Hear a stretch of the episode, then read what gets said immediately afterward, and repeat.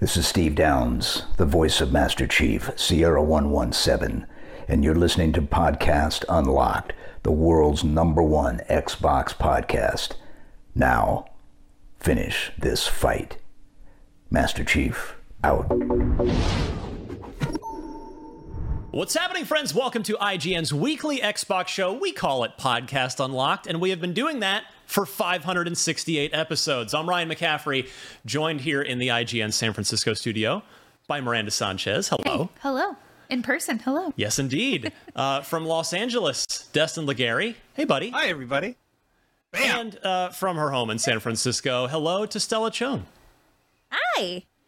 Well, let's uh, let's start by getting the the housekeeping plugs out of the way. IGN.com/rewards. I'm going to keep this short. Go there. We revamped our whole thing. We've got all sorts of cool perks, even at the free tier, uh, discounts. We were giving away gamer chairs.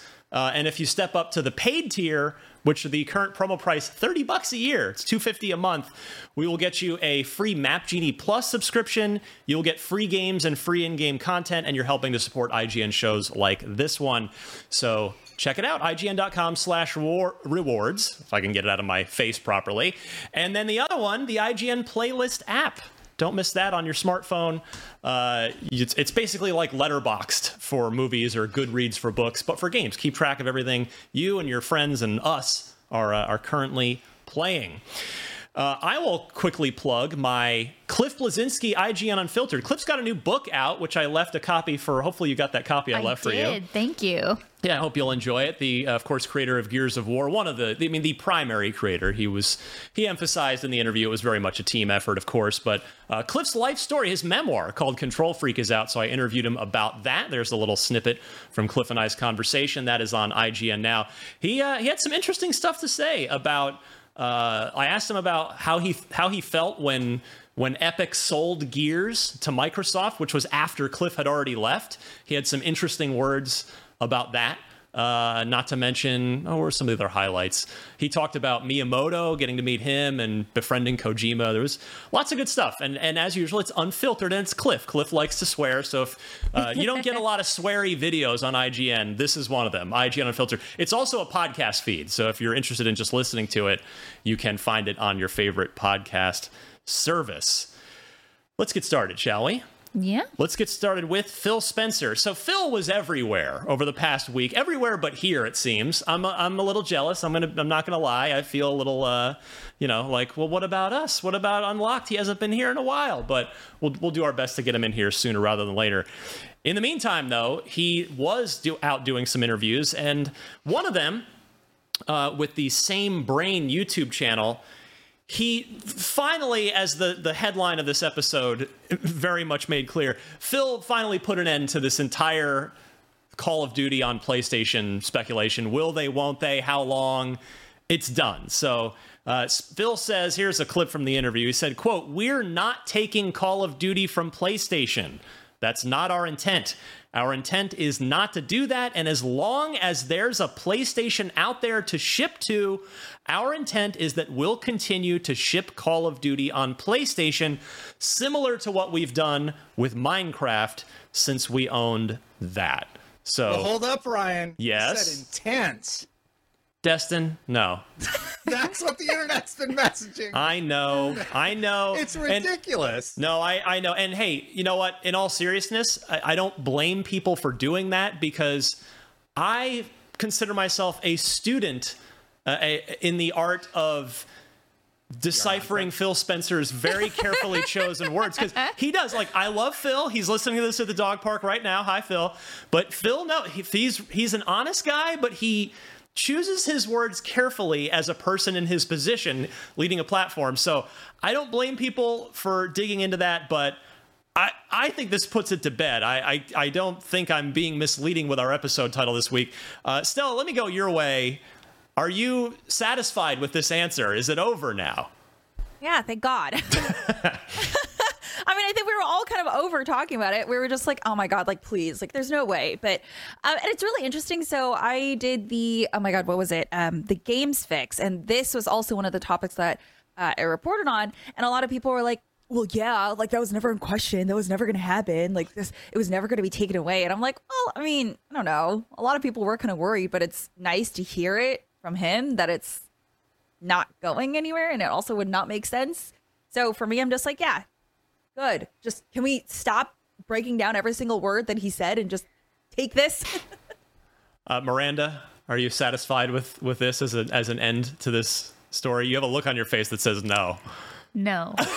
All right, I want to hear it. Here's this is what we have a podcast for. yeah. So the the idea here is like I think if this were always the intent, they would have led with that beginnings because there's a lot of conversation of like oh well at least for the next three years oh at least for this long and that there was a lot of back and forth on that and for phil to come out and say this on a podcast just saying oh yeah it's our intent like well, of course we're not taking it away. And how how long though? But but that's the thing, and I think it makes sense from a business standpoint that of course they want to keep it on PlayStation. That's more people buying this game, more people playing this game, um, and we've seen, of course, the success with Minecraft and the importance of keeping these communities still alive and thriving.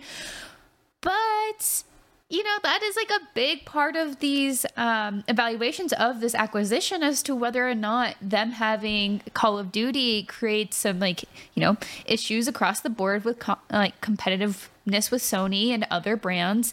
And i'm not convinced that this is the final word on it.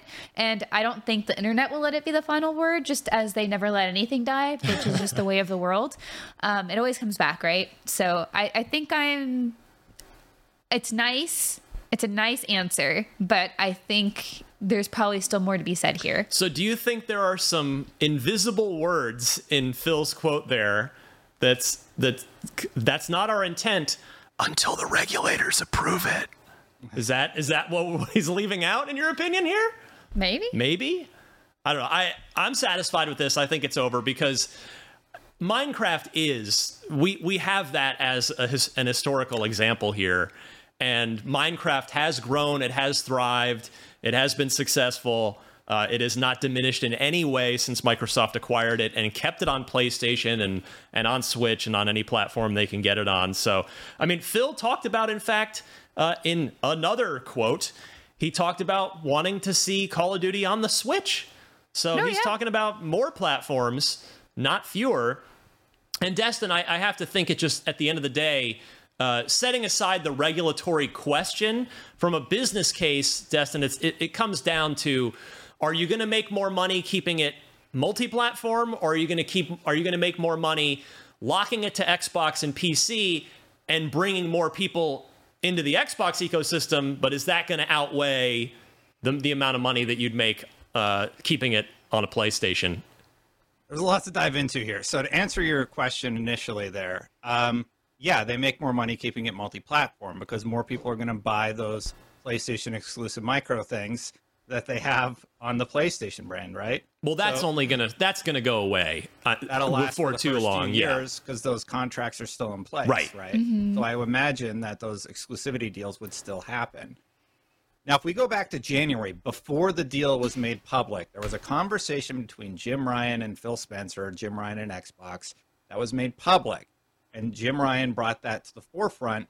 He said, In January, we provided a signed agreement to Sony to guarantee Call of Duty on PlayStation with feature and content parity for at least several more years beyond the current Sony contract, an offer that goes well beyond typical game industry agreements, Spencer said in a statement. Yeah. Jim Ryan said that window was three years. That's why fans are saying, well, he said it was three years. He said that before it was publicly announced. Mm-hmm. Then it was publicly announced. And since the day that it was publicly announced to the world, it has been Call of Duty will remain on PlayStation.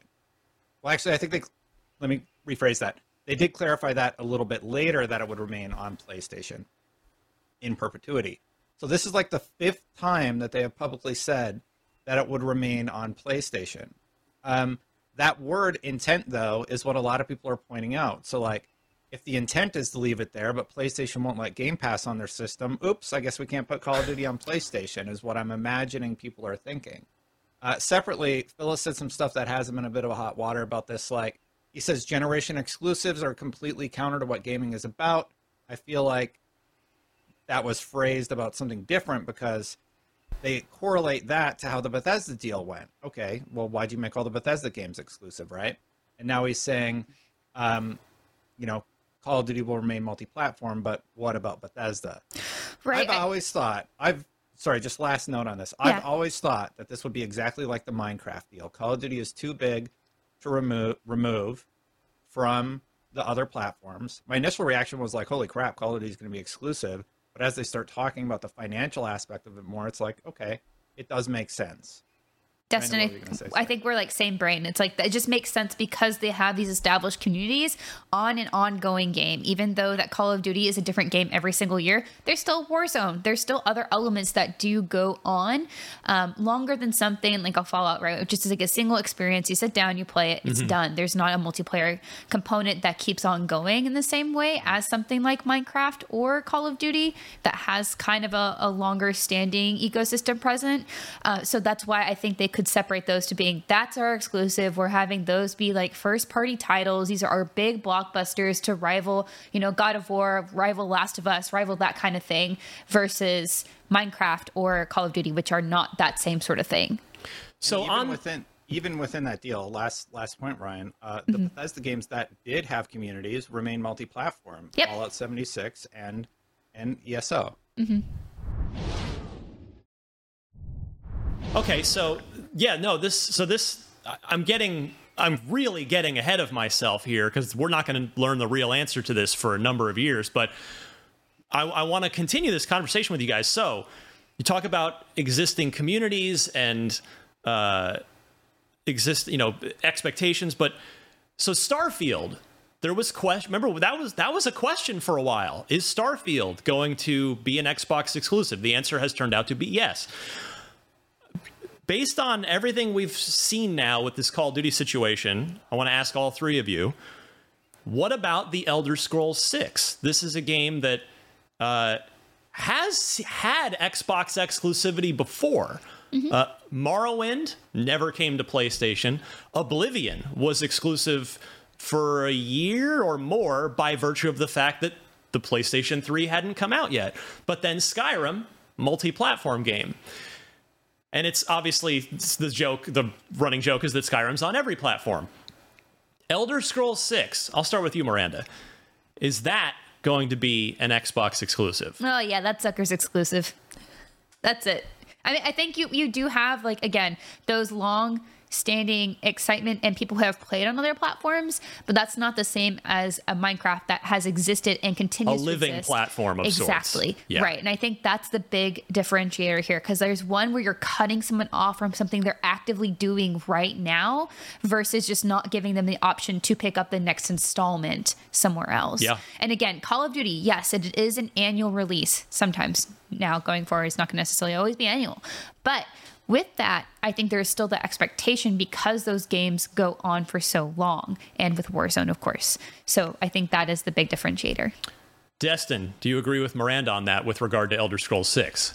Well, here's what Phil has actually said about Elder Scrolls 6 exclusivity. During the roundtable event when they announced the Bethesda deal, and I have the, the luxury of having a computer right in front of me, so it's nice for these quotes. Uh, this is about delivering great exclusive games for you, Xbox customers that ship on platforms where Game Pass exists. So there was still questions like, will Elder Scrolls, will the next Fallout be on those platforms? In an interview with GQ back in November of 2021, he said, um, his reasoning seems to come down to what the Xbox ecosystem can offer its exclusives, including cloud gaming, Xbox Live services, and more. It's not about punishing any other platform. Like I fund- fundamentally believe all the other platforms can continue to grow, he told GQ. But in order to be on Xbox, I want us to be able to bring the full, complete package of what we have. And that would be true when I think about Elder Scrolls 6. That would be true when I think about any of our franchises. So I think I think the problem that they're running into, and the reason this Call of Duty conversation is so contentious, is because of the statements about Bethesda. Yeah. So you had the mm-hmm. Minecraft deal. If it was Minecraft and then Bethesda was the same, and then I think there would be less concern about Call of Duty, right? I think people would be hypothesizing that maybe this is the one that they make exclusive, but Elder Scrolls will be Xbox exclusive. He has said as much if you we read between the lines of what he said for Bethesda properties. If it turns out to be an MMO for whatever reason, I don't think it will be. It won't, no. Then then I think it would be multi-platform. And I think that's how they handle the properties going forward. Stella, do you agree? I mean, I, Destin kind of gave us a lot to point in that direction. But um, yeah, I mean, for for all gamers, I would kind of hope that it was a timed exclusive, but you know, feels like it's going to be an exclusive. Yeah, no, I, I agree. I, I was sort of playing devil's advocate on purpose by by bringing this up, but I do. I, I agree completely. I think I think all the Bethesda stuff that's not an MMO, that's not ESO, that's not a, a live serve, an existing live service game, which the only one I'm aware of is Fallout 76. I think everything from from here on out is uh, is indeed going to be exclusive from them. So uh, I'll pivot this. Let's keep going on this thread a little bit. Uh, everything else from Activision Blizzard, every new thing from here on out, will those games be exclusive to the Xbox ecosystem? Can you clarify new IP or So, like Diablo 4 is going to probably it is scheduled to come out before this deal closes. So, it is coming to PlayStation and I I that's there's you're not going to pull the plug on that at this point. But like we know, Blizzard has a new survival game in development. They've they've sort of publicly announced they're doing that. They're hiring for it. It's probably many years down the line. Uh, and then with regard to Activision, they don't have much of a track record of making things that aren't named Call of Duty, but Phil has expressed an interest in changing that uh, and and digging into their IP catalog, things like Crash Bandicoot, things like I mean, they they own a lot of stuff. There's all the Raven stuff in the in the uh, in the war chest, the IP chest. So, Hexen? uh, think Hexen dude, was I right? I am a massive Heretic and Hexen fan going back uh, way back in the day. So I I would love that. But so the non call the non Call of Duty, Activision Blizzard stuff, non Diablo. You know, again. Will that will that stuff start to go exclusive to Xbox as these new games come along after the acquisition? Destin, I'll go back to you first on this one. Yes. And I think they've indicated as such. Uh, I originally thought that they would remain multi platform. But interestingly enough, the CMA, Sony, everybody's focused on the like 1.5 billion or whatever that Sony makes with Call of Duty. I mean, even if you wiped out all revenue generated from Call of Duty, PlayStation would be fine, but that's not the point. They've slept on calling out the other franchises within this deal, and I think that's going to shoot them in the foot longer term. I do think that this, I still think that this deal goes through. I don't think, like the CMA, even the, has been the most strict about it. Brazil's put it through. Saudi Arabia put it through with with comments in Brazil, specifically, you know, leaked to the public. Uh, the CMA is a bit more of a spectacle with how they've handled things. But I think it goes through, and because nobody ever brought up these other franchises, there's no reason for Xbox to have those multi-platform. Yep. Stella, your thoughts? Sorry, repeat the question. The rest of the, the non Call of Duty catalog with Activision Blizzard is is that stuff gonna as it comes as new stuff comes along? Do you see those being Xbox exclusives? There's a lot to consider under that handle, so I don't. I guess it depends on on which um which game it's on, which game it is, and I I don't think so. I I personally don't think so. All right, because there, I mean, there there is a case to be made either way. Certainly, uh, I think Miranda. it depends on game also. Yeah, Yeah. I, I was skewing more toward case by case basis. I think Yeah. a lot of the strengths when I think of Blizzard tend to be PC games, and Sure. Microsoft has a good handle on that. So that obviously, it's those are going to be fine. Those are going to be on PC still. Uh, but at the same time, I do see you know Phil and the Xbox team wanting to put their games on more platforms, Game Pass on more platforms, making it more accessible, making it to a place where people can get to it regardless of what systems they have. So I could see them if they are trying to bundle something bigger to get that on more things. Like I know we've made jokes and like allusions to, you know, Game Pass on Switch. Like if they can figure that out, I could see them trying to put all their libraries on these things if it's a subscription service that exists on other consoles.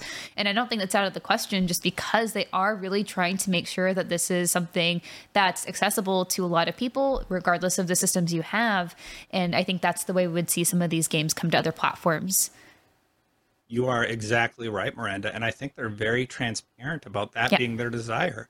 They want Game Pass on Switch. They want Game Pass on PlayStation. They don't. They don't care about the that, but the other brands, I Yes. don't know will ever allow that. That's the thing. and going and going case by case with the franchise, I think Diablo remains multi-plat. Yeah. I think Overwatch remains multi-plat. Oh, yeah. Games games like that. Crash Bandicoot, I think that goes Xbox exclusive, which is Yeah. crazy, right? Yeah, that that's quite a journey for uh, Yeah. for Crash. Uh, but yes, yeah, no, I agree. Like Overwatch is such a. I mean, that's a cross-platform game. Uh, that that's. I don't think that's that's going to get locked away anytime soon. we won't get a Diablo five for. Uh, at least 10 years given the track record of how long diablo games t- take to make so i'm not i don't even need to think about that for now I want World of Warcraft on Game Pass. I want it on Xbox. Like that is a really great game. They don't have a Final Fantasy 14, but imagine they Yeah. bring X they bring Xbox World of Warcraft and it would probably work on every console. well Right? There's it- there's a if, play, if PlayStation and, and Square can figure out how to make Final Fantasy work on PlayStation, Yeah.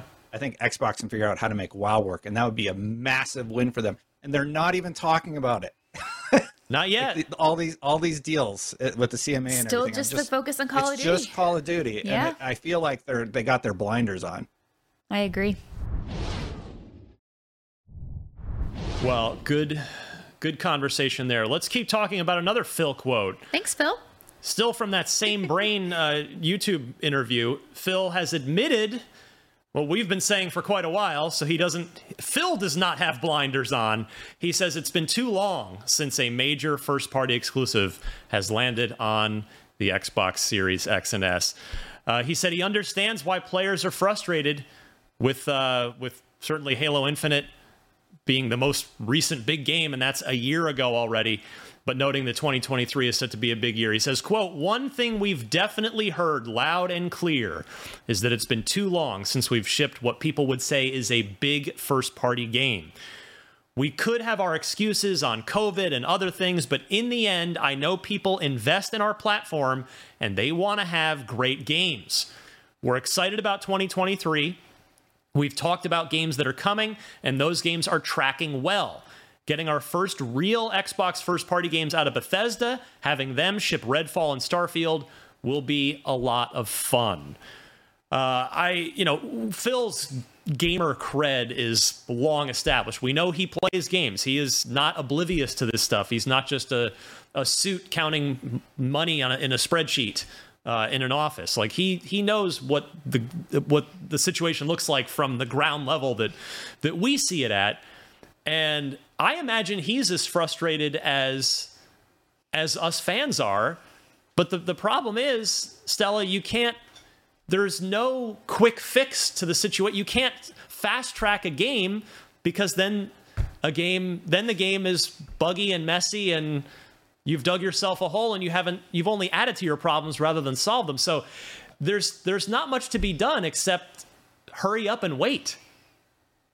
Yeah, I mean, I so it's it's interesting because I I know I get a lot of crap for this for not being someone who's like as invested in the Xbox platform or PlayStation platform or anywhere really because I just like gaming wherever I can get the games on.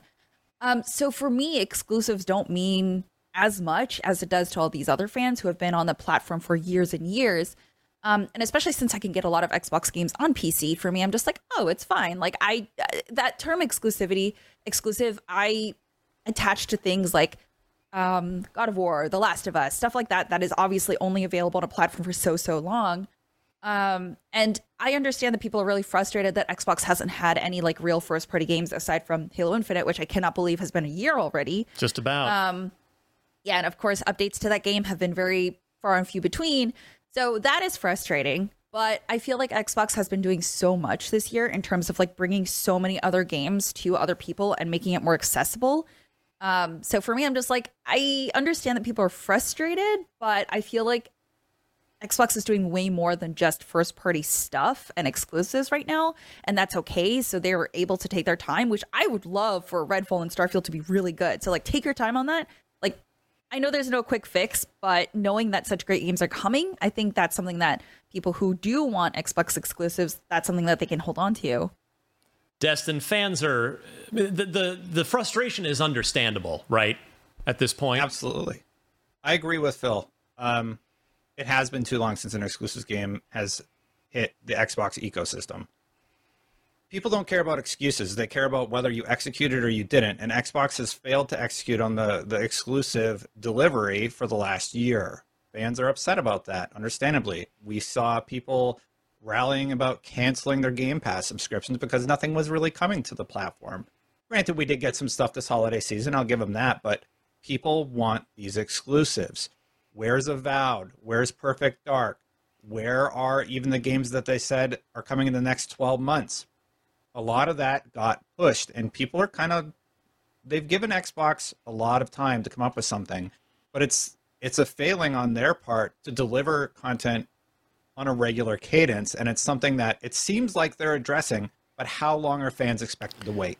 Yeah, it's you, spend a lot of money, Miranda, on you spend 500 for the console, you spend 10 to 15 bucks a month on your Game Pass subscription if you if you've got that.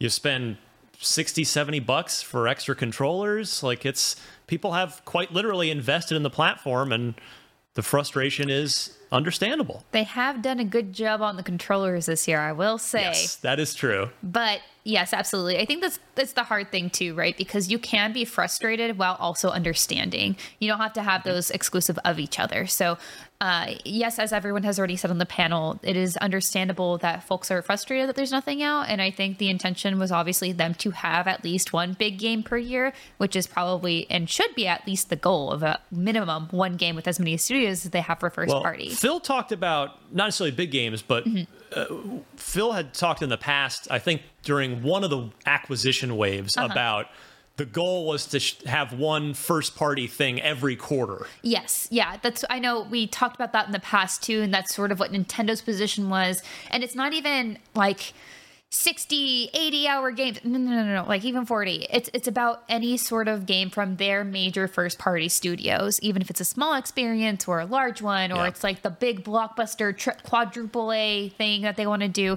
It's just something that says hey from Team Xbox, from one of our studios, we have something for you that adds value that goes beyond just what you can get on, you know, Steam or anywhere else, and or comes to another thing later. And so they have had some nice like timed exclusives or just smaller games come out that mm-hmm. aren't from first party though, and that's yeah. the thing. Tunic and, was one from this year. Exactly. Like there's been that, and I think um, there have been a lot of really fun uh, what's it called game pass releases as well. Like tinykin is really fun. Like there's just a lot of good small games out there we're going to talk play. about a couple more when we talk about this month's game pass here in a few minutes. and i will say like even though i understand the frustration that there isn't like the big halo there's uh, we're still waiting on gears every time. I'm just like it's going to be a while. I know, I know. the cliffhanger. Anyway so phil uh, uh, phil you should you should check out my uh self shameless self promotion for the the Cliff Unfiltered. he t- he actually talked about Gears Five and and what that the way that game ended. He had a, he had a comment on that that you might find interesting. Okay, I'm very excited. I'm actually about to do a big replay of all of the Gears games with my nice. sister because she's never played them, and so oh, that'll be fun. Yeah, and so there's there's a lot to dig into from the back catalog, but understandably, it is. It, yeah, you can be frustrated with this, and I am not alone in that. Just, or I guess I'm they're not alone in that. I am part of that of just like, wow, I really wish we got something bigger yeah. from Xbox this fall, but you know. And and Destin, you're you know you're you're on the money uh, in my opinion with with uh, your point about you know people don't want excuses. Absolutely right. That said, it there we've and we've covered this before, so I'll just make this quick. You had. Uh, Ma- a, a, major AAA exclusive, Stalker 2, get pushed for the most horrific mm-hmm. real world reasons imaginable. Uh, you had actually, and then for the same horrific real world reason, a smaller exclusive replaced, also pushed.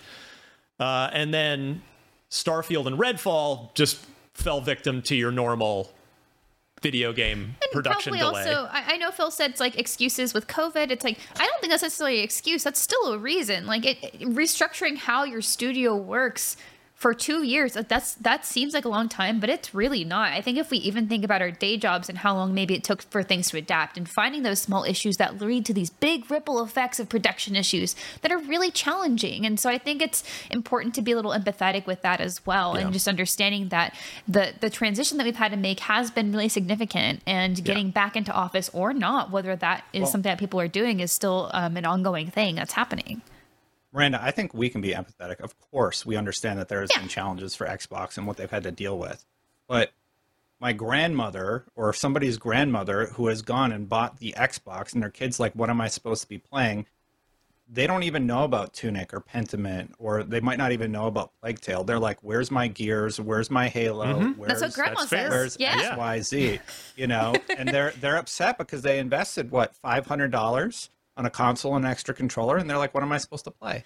No, well, that's what I'm saying Yeah. too. Though you can be frustrated and empathetic. That's the thing is you can hold conflicting feelings. Yeah. and just well, be. well, but- what I'm trying to illustrate though is most people don't make the correlation to the war in Ukraine and all and COVID to Yeah. not having games on their platform. You know, we know about that. We account for about five percent of the market. The other 95 percent are just like, I'm not sure why to buy an Xbox. I think the big reason is because of Game Pass. Yeah, uh, uh, Because the Destin, I will say is though, the five percent that's us and the people listening to this podcast, uh, we influence the other ninety-five percent because we're that's just how it's always worked. You know, you're the Yeah. you're talking to your friends and you're saying, "Oh, you got to play this, you got to check that out." Oh yeah, Xbox. Not a lot of games there, and you know it, it, that that conversation happens, and and I guess for a little context as well, like Sony kind of went through this last year. Oh, yeah. like remember la- last year we thought the drought was over for Xbox. I wrote an article on it that continues to live somewhat embarrassingly on IGN right now because it's making me look a little stupid the long the, by day by day here. But you know, we talked about I mean Halo, uh, IGN's 2021 Game of the Year, Forza Horizon. You had uh, game. Uh, now Psychonauts 2 was technically multi-platform, but it was a big first-party release. As it turned, and a, and a, uh game of the year nominee in, in a number of categories, at, at certainly at the at the Keighleys, if not also, I'm sure I'm sure we also nominated it here at IGN for some stuff. Uh, and then what else? Well, there were a few other, there were a couple others that I'm now blanking on. I mean, the Ascent was a, a smaller exclusive for a little while, but you know, last year was good, and we thought, here we go, the the faucet's been turned on, the the game. Will, the games will flow freely, and well, the faucet got shut off just this year. like man, But- if everything went according to plan, we would have had Redfall already. yeah, but but Sony kind of went through like Sony, you know, Sony's had a great year this year in terms Uh-huh. of those tentpole first parties with Horizon Forbidden West, Gran Turismo, and they you know were a week away from God of War Ragnarok. Uh, but last year they barely had anything. yeah, they had Last Ratchet year, and Clank. Ratchet in the middle of the year. Uh, and then uh, I guess what Returnal, but that even that's like a little, little maybe you know a notch below on the sort of AAA scale. But uh, so you know, and and to to be fair, next year, currently I don't just for the sake of comparison. Uh, Sony has, I think they've really only got Spider-Man 2 as the only thing like already on the calendar, first party wise for next year. Because I don't know if Wolverine's actually going to make next year uh, or not. But you know, the, hopefully they'll be announcing more stuff. But Xbox, we at least know that a bunch of stuff's coming. It's just that wait has been so difficult because we're just we're uh, we're parched and crawling through the desert. You know at this point. kind of funny. I think oh, sorry. Miranda, go ahead. Just real quick. It's kind of funny whenever we do these comparisons. We never talk about Nintendo. Well, they're because they've marched to the beat of their own drum for They do. for quite a long but time. But they do a good job of hitting something every quarter. They do. They actually I mean, they've they've actually they've I think shipped more games this more first party stuff in the hol- this holiday season that we're in right now than Sony or Microsoft. Yeah, they do a lot. Uh, Bayonetta, Pokemon. Um, there's another big one. Well, Splatoon just came out a little while ago, yep. and I think there's even one there was more. a Kirby one earlier this year. yeah, Kirby. There so yeah, they've they've hit it. Um, yeah. anyway, I, I think the other thing I wanted to say on this is this topic uh, and Phil's, you know, I'm not going to call it admission because it's that sort of puts a little too much weight into it. But Phil acknowledging that, yep, we know we have a first party drought situation that we need to be better about. I think if you we are in year eight of the Phil Spencer era, with Phil as the head of Xbox running the show. And I think if you were to grade him, he grades out really well in every category except games. Because you look at uh, hardware, A, that he came in Xbox One S which was a nice improvement over the original VCR Xbox One, the Xbox One X, which was an excellent mid generation refresh that was clearly more powerful, clearly a better machine than the PlayStation 4 Pro. Uh, so, and then of course, the Series S and Series X have been excellent pieces of hardware. So he great he gets an A there. Uh, I think f- culture, from what we can see, he gets an A in terms of the health and well-being of the development teams and making sure you know trying to minimize crunch and make sure everybody's well cared for from a physical mental emotional well-being perspective uh, he gets an a in services his first big mission when he took over was the backwards compatibility program which has been an une- unequivocal success uh, and is now a staple of the platform and really helped shape this generation and the transition to it that they dragged Sony kicking and screaming along uh, with with that. So he gets an A there, and then the other part of that, sorry, is Game Pass. That's the other services aspect, which is a total home run. But games, if I were being honest, and if uh, he's going to hear this and he might disagree, I, would probably give Phil a D at this point. Dang. For first party. I mean, again, over eight years, I, right? Look at you know the eight last eight years have not been great for cumulative like total first party tent pole output. Destin, you you looked like you had something you ready to chime, chime in there, so please do. Well, I was just gonna say, yeah, it's been pretty bad on the on the games front, just in terms of like big wins. Maybe you get one a year. You know, oh, um, maybe yeah, like with the Forza games are pretty consistently awesome. You know, Halo Infinite came out, it was great, but now there's problems with multiplayer. You know, not seeing a lively, lively update, which I'll talk about at the end of the show, actually. uh, but yeah, uh, I agree with you. It's that has been the the one thing that they cannot seem to get a regular cadence going for, and it's been going on for too long. Yeah, like even before COVID times, like it was a challenge oh, yeah. for them to have those big tentpoles games hit at a mm-hmm. consistent manner. So I think somebody just got promoted. I was trying to look up their name really quick, but somebody just got promoted to sort of address that issue. And hopefully they come through because people are losing patience. Stella, uh, would you agree with my assessment of Phil's tenure as head of Xbox? I think so. I think he's made some pretty great strides, but like obviously they're still kind of struggling in others, which I feel like is normal. Like you can't be great at everything all at once. Um, and, and, next year we'll be able to see like how well everything that they've been preparing will come out and and such. So that'll be nice. Uh, but I'm actually curious for um for y'all who have been on the platform way longer than me. What would you say is like the golden age of Xbox gaming? 360. 360 oh, the easy. early, the first half of yeah. the 360 era mm-hmm. is unequivocally okay. a, yeah. a incredible, just insane. Yeah. Halo 2, you know. Well, that's the end of the tail end of the original. But yeah, I mean, Halo 3, yeah. uh, Mass Effect, um, Forza One. and Forza Gears. Horizon, Motorsport and Horizon, Fable 2. I mean, that's it. I know.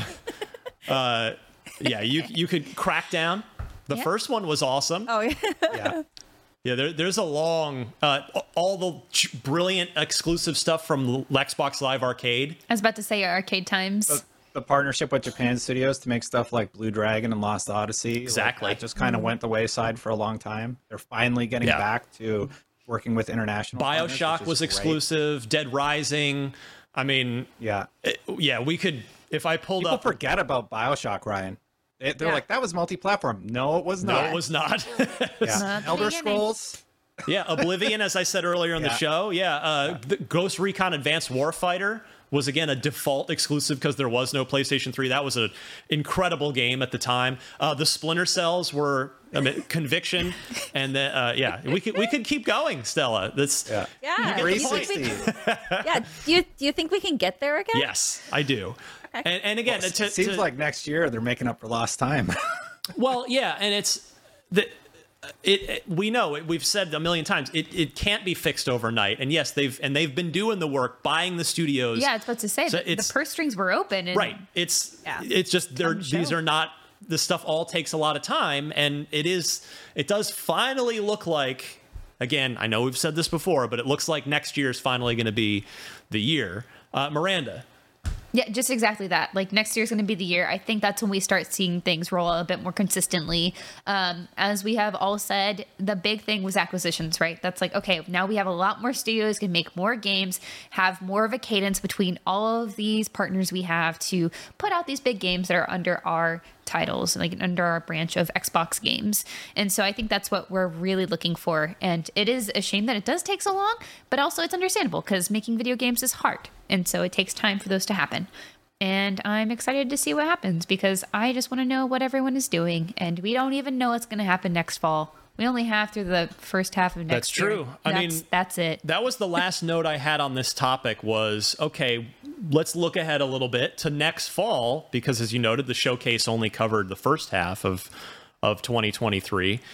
Some candidates, don't know how many or if any of these are going to make, but something. I, I'm confident we're going to get something, at least one big big first party game next fall. Uh, Hellblade 2, I think is a very strong candidate for next fall. Uh, given that, so bad. what's that, Destin? I want Avowed so bad Avowed. next year. I have that on the list. I mean, I yeah, I, there's a chance that that could be that could be ready for next fall. Uh, Indiana Jones potentially. I mean, that movie Oh, yeah. is out next year, so uh, not that it's a tie-in, but you know, would certainly be in their interests to to get it out uh, somewhat within the, the the same time window as the movie if you can. State of Decay three maybe could be next fall. That's what I want.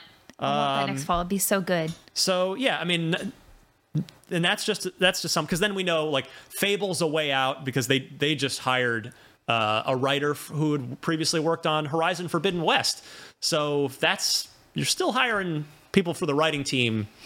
Probably still a little ways out. So Fable Fable's probably at least another couple years out. Uh, we know, unfortunately, Perfect Dark. You know the reports there where that's a bit of a messy situation. So that's going to be a ways out. Um, but you know, and we still Compulsion's the one. Not if it's sure it's the one, but it's definitely Twitter one of. account, It's one of the first party studios we haven't heard from yet. They actually tweeted something for the first time in years recently. Oh, really? I missed that, it. That was nice. Everyone yeah, they gave me crap because I was like, "Oh my god, you're alive!" And they were like, they were bantering with me. It was fun. Well, good. Um, so yeah, there there is plenty more coming down the pipe, and I guess the to put a bow on this whole conversation, uh, 2023 looks good, and hopefully it will be good.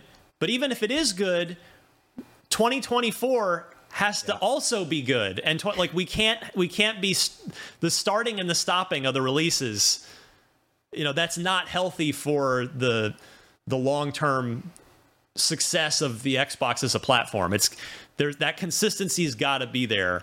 Uh, as Phil talked about, you know, aiming for one one first party title a quarter, a few, you know, whatever that was, two three years ago, and that they need to get to that, and hopefully that is going to start in starting. Hopefully, it starts next quarter because we're in Q4, so hopefully Q1. Maybe we're going to get Redfall in Q1. Maybe we're going to get Starfield in Q1 or probably not both of them, but One maybe them. one of them, and then hopefully Q2 is the other of those two. For my and- own sake, I'd like them to be spaced out. Yes. Just for me. yeah, because I've said before, when Starfield comes out, uh, it's you won't see me. Goodbye. I'll I'll barely barely make it to this podcast. Um, so We just Yeah. live in the office, you know. that's true. Just always be here. That's Okay. true. We could do that. All right, uh, let's keep moving here. In another Phil interview with Wall Street Journal Live, Phil alluded to possible price increases. The question is on what? So he says, quote, I do think at some point we'll have to raise the prices on certain things. But going into this holiday, we thought it was important to maintain the prices. We've held price on our console, we've held price on games, and our subscription. I don't think we'll be able to do that forever. I do think at some point we'll have to raise some prices on certain things. Miranda, let's play the let's play the game again, which is decipher Phil's words. What is he referring to there? The things. All No, of no, it? You think hopefully it's all of it? I hope not. Uh, I would see them probably keeping console prices the same, but I agree. instead they do. Um, I would think controller prices will probably stay the same. It's probably going to be games and Game Pass that'll go up in price. But I don't think Seventy dollar games for first party. Potentially, Yeah. yeah. But I don't think they'll raise the Game Pass price until they start releasing a lot of big things. And then only after they've released it for a while. Because I don't think they would be like, oh, well, we haven't changed anything major. We've been adding games and some go, you know, some go away. Uh, but we're going to raise the price now. I mean, they'll be like, no. So maybe what do you, think what do you think? Like ne- this time next year, there's a Game Pass price increase. I maybe could see that. Stella, you agree with Miranda, or what's? Do you have a take on this? Yeah, I mean, I expected Game Pass to kind of go up at some point. I'm surprised it stayed here as long as it has. I feel like next year, especially with all these first party games coming out, that feels like a good time to do it, if any. Um, just because you're getting so many things at launch at, just for the price of the subscription, which is crazy. I mean, that's something that I never considered in in ever. but now Xbox is like, here you go, games everywhere. And you're just like, yeah, prices are definitely going to go up, especially if they're going to keep up with this amount of releases, um, which we're hoping does. Um, yeah, I, I definitely think it's going to go up next year. And I'd, I'd be okay with it because there's so much that you're getting. Destin, uh, I agree with Miranda. I think the Game Pass subscription increase is going to happen when the call when the Activision Blizzard deal closes because that's when Diablo 4 and Overwatch and a bunch of stuff uh, go into Game Pass. So I think that's that's going to be like, hey, we paid 69 billion for this, and you now have a ton more games in here, so uh, we're raising the price. Do you agree with Miranda's assessment? And uh, how about what do you think of the timing? So hit me. I feel like we discussed this on the previous episode, but my thought, or I don't know, I talked about it at some point, but I think that Game Pass prices increase, right? I think that's the move. I think game prices, I'm not sure what they're going to do there. It seems like everybody else has made their game $70. It's not something I love, but that would be easier for them to to do and activate. I wouldn't be happy about it. I'm really happy with the $60 price point actually, but whatever. Um, I don't think they can raise the price of the console. I think that would be an incredibly bad look, especially agree. after Phil came out and said like we're not raising the price of the console and he was like very dismissive about the idea of that even happening. And then he he kind of had to make this statement in the Wall Street Journal thing that Tom was quote tweeting um and say, "Yeah, we're going to have to raise prices on stuff because of inflation, you know?" Uh so yeah, I don't feel like they can raise the price of the console. If they do, they're rightfully going to get a lot of crap for it because they were kind of like, well, look at us. We don't have to raise the price of our console. And then they do it two months later. That's going to be a really bad look. I agree with you, especially when Sony hasn't. uh, North America is Microsoft's biggest market. And Sony hasn't raised the PlayStation 5 price in North America. So there's just no way that the console prices are going to go up uh, in in their in North America, Microsoft's biggest territory. But Miranda, I think you're dead on with I think I think seventy dollar games uh, and Game Pass subscription increase. Although I will say, I wonder if in a there's a little psychological work at play with customers where if Microsoft, if and when they do go to $70 for their first party games, that kind of spurs more Game Pass subscriptions because people go, oh, I don't want to pay 70 for a game. I'll pay, for, I'll do the monthly thing and get all the games. Like, I wonder if Yeah. there's a little, uh, if, if those two things might might correlate the price increase of of one and the subscriptions of the other. No, that's that's a good point because you can't raise the price of game. You raise the price of games and you raise the price of Game Pass at the same time. Those seem to correlate, right? Yeah, exactly. All right. Um, uh, we teased this earlier in in non Phil news. Our last story of the week here: Xbox Game Pass for November. It's looking pretty good. So uh, November first. Now we have The Legend of Tianding, a game I'm not familiar with, and then a game I very much am familiar with. We've got The Walking Dead: A New Frontier. Coming to PC, Game Pass, as well as Michonne, Walking Dead Michonne, uh, and then Ghost Song, which is tomorrow, Thursday, which is probably today as most of you are hearing this. Next week, it gets more interesting. On PC, Football Manager 2023 on November 8th, and then the console version as well. Uh, and then Vampire Survivors, which is a game that's been been uh, picking up some steam out there in the world. That's coming to Game Pass, and Return to Monkey Island. Yes, Yay, coming to Xbox and go into Game Pass for console. Uh, or PC or cloud too. You could actually just stream Return to Monkey Island. If you need help with it, we got a good guide. I gave this there. game a nine, which as time has gone on, I feel increasingly awesome about that nine. It's so good. It is a fantastic point and click adventure game that you will love. And I'm so glad it's it's going to be available to more people, not just on a new platform on the console itself, the Series X and Series S. It is not coming to Xbox One, uh, but also through Game Pass. More people will get to fire it up. I mean, I I would play it on a PC if you can. It's a it's a point and click interface. It's just going to be better with a mouse than it is with a with a thumbstick. But if if you don't have or don't want to play on PC, then uh, hopefully the the um, control scheme will work pretty well on the console side of things. And then the week of November 14th, we have a first party game and a third party exclusive for Game Pass.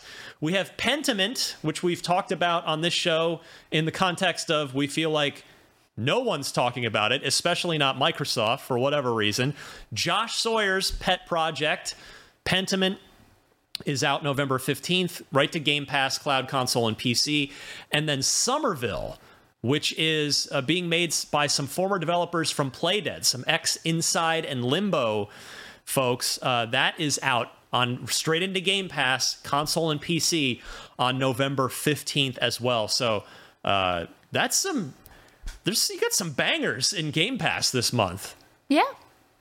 I'm I'm excited more people get to play Vampire Survivors because that's so fun. I cannot tell you how many times I have just like I don't know what what is it like a, a blinders on and just played for like 30 minutes, which is like the full length level of a map. Oh my god. It's so fun. I'm, I'm glad. It, and it's only like five dollars on its own, so I'm really glad that more people are going to be able to play it for for free if they have uh, Game Pass. So I'm excited. Destin, what are you playing of the, out of, off of Game Pass this this month? I'm very curious about Pentiment. Uh, that's November, so I'm just it's just interesting to me, and the the people who worked on it are really passionate about the creation. So I'm like, that enthusiasm is why I'm interested in it. And then it it came out at a time when I was learning about my family's heritage and stuff from the past. So uh, yeah, that's the game. Excellent.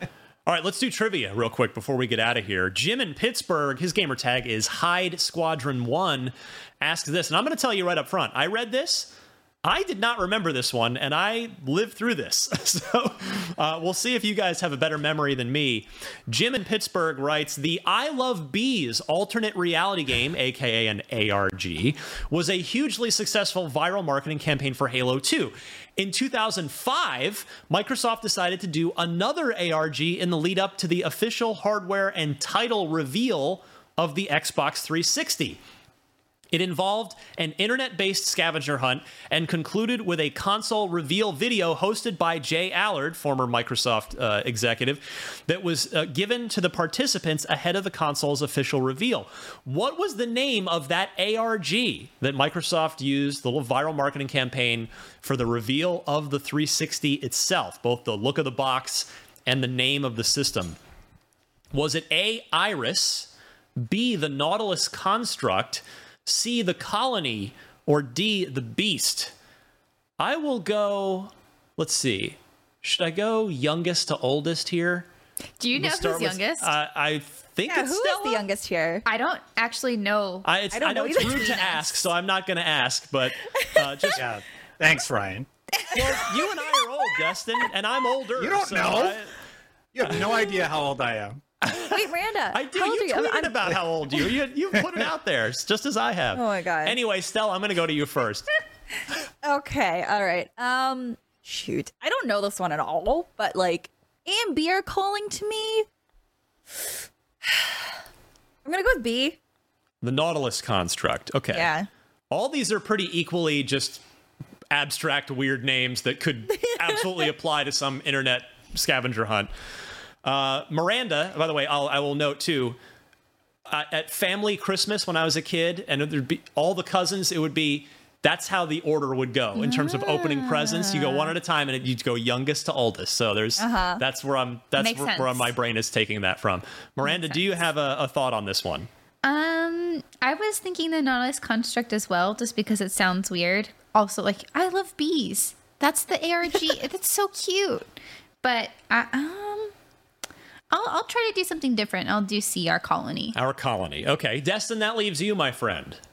I thought it was our colony because bees, and then the next iteration of that is colony. It's one way to think about it. Uh, but if nobody else knows, I'll just I'll just I spread the know. word for fun and go with Iris. So the guy who takes Yeah. this insanely seriously is uh, is just saying, "Hey, I'm gonna, I'm gonna, you know, just pick a Um, different answer." Well, my initial my the one that calls out to me is B, the Nautilus construct. Yeah, we're all 'cause I feeling love that B, word but we wanna change it up. Nautilus. It's just kind of Yeah. cool word. but- Nautilus construct. I know, right? That's what Deep sea creatures. But I'm like, it's not an it's not an ARG from S- for Subnautica, so yeah. So, so what are you going with, Destin? Remind me. A Iris. Iris. Okay. Well, uh, who said our colony? Me. You're correct. Yes. Nice job, Dang it. Miranda. Yes. Which uh, that ties you back again with Stella for the lead. So we've got a, a fierce contest here. And I'm Destin, you're right two. behind. You're only one point back, Destin. One. All right. One point back. Oh so wow. thank Close you race. to thank you to Jim in Pittsburgh for sending in that excellent Xbox trivia question. And I need some more good questions to choose from. You might be featured on your question might be featured on the podcast if you send in a good one, which you can do by emailing me at unlocked at ign.com. Include your question, include the four multiple choice answers. Note the correct one in your email. Don't forget your name and your gamer tag if you'd like to share it as well. And we'll play again next week. Th- th- by the way, we're almost out of time. It's a it's a dead heat here between the three of you, just about, and we've probably only got like I don't know eight shows left, oh, seven Oh, shows. So If I get it's a coming point, down are to the wire. tied? What? If I get if I get one point, are we all tied? If if if you get one point and Stella and. Miranda don't, yes, you're one point behind both of them. So Wow. yeah, it's a it's a good race this year. Yeah. All right, uh, let's get out of here. Stella, let me go to you first to do a little Ah. shameless self promotion. Tell the unlocked fan base what you're up to. Uh, well, I'm at Parallax Stella everywhere, and you can probably see from my tweets and stuff that I placed third in my powerlifting competition last weekend, and I was it was my first one ever, and I was very uh, very surprised. Thank you. Yeah. Um, aside from that, I am doing I don't know all sorts of stuff for IGN. Lots of hosting. You're gonna see me in videos everywhere. Sorry, you're gonna see my annoying face everywhere, and then also doing some Modern Warfare videos. Hopefully, I can get another 30 bomb, but we'll see. So, yeah, that's that's what I got. Excellent, Destin. Yeah, actually, Stella and I are working on something together, and I Brad said I Oh, yeah, could talk right. about it. So, uh, the day before the winter update for Halo Infinite launches, we are doing an exclusive look with 343 at the new modes, including campaign co-op. Uh, we're going to be asking the developers about Halo Infinite and how that's been going. We're going to be looking at the new Covert One Flag mode, and we're going to be diving deep into Forge. We're going to going to be checking it out and doing some content around that. So be sure to check that out. That is airing on the 7th, which is the day before the winter update goes live. So that is something really cool, Xbox themed. Uh, of course, if you're if you have all consoles, we have a lot of God of War Ragnarok stuff on the way. So check that out. And then for my personal stuff, Twitter at Destin Legarie, Legarie Bakery for cookies, and the Destin channel for YouTube stuff. Excellent, Sorry. Miranda. You can follow me at Havok Rose, and that's Havoc with a K on Instagram, Twitch, Twitter, and now on Cohost because we're playing the game of which social media platform do we try next. Um, you can also find some of our guides work going live right now. We have a big thing on Marvel Snap because that is the hot new thing, and it is fun. And I said I have to uninstall this immediately. So It's a problem. it's a problem. Uh, it's really good. It's really good. Um, one of the team members said it's a game for people who don't have time, and I was like, you know, you are actually right. It is. It's. It's dangerous, um, but we'll be doing that, and of course, covering a lot of other games coming out this fall. So stay tuned. Fantastic. Uh, and as for me, I'm on Twitter at DMC underscore Ryan. I mentioned the Cliff Bleszinski unfiltered interview uh, at the top of the podcast. I will also mention, relevant to the Xbox audience out there, our November IGN First, our cover story, if you will, is Atomic Heart. Yay. So there's still a very little information out there about this game. There have been a lot of trailers over the last couple years, but uh, spoiler, we're going to be doing a lot with it. So the first first piece of exclusive content drops Friday. The release date trailer was today. Game's out in February. I don't have the exact date in front of me, but uh, so that's throw that on the 2023 pile. It's you know not going to be an exclusive or anything, but that's uh, it's going to be a hopefully a big game. It certainly looks cool to us. So uh, stay tuned all November long for exclusive Atomic Heart coverage. And with that, I want to thank our super producer, Red, in the back, making the show happen, making it possible. And I want to thank Miranda Stella Destin and all of you for listening slash watching. And with that, this was Podcast Unlocked, episode 568. We'll see you next week.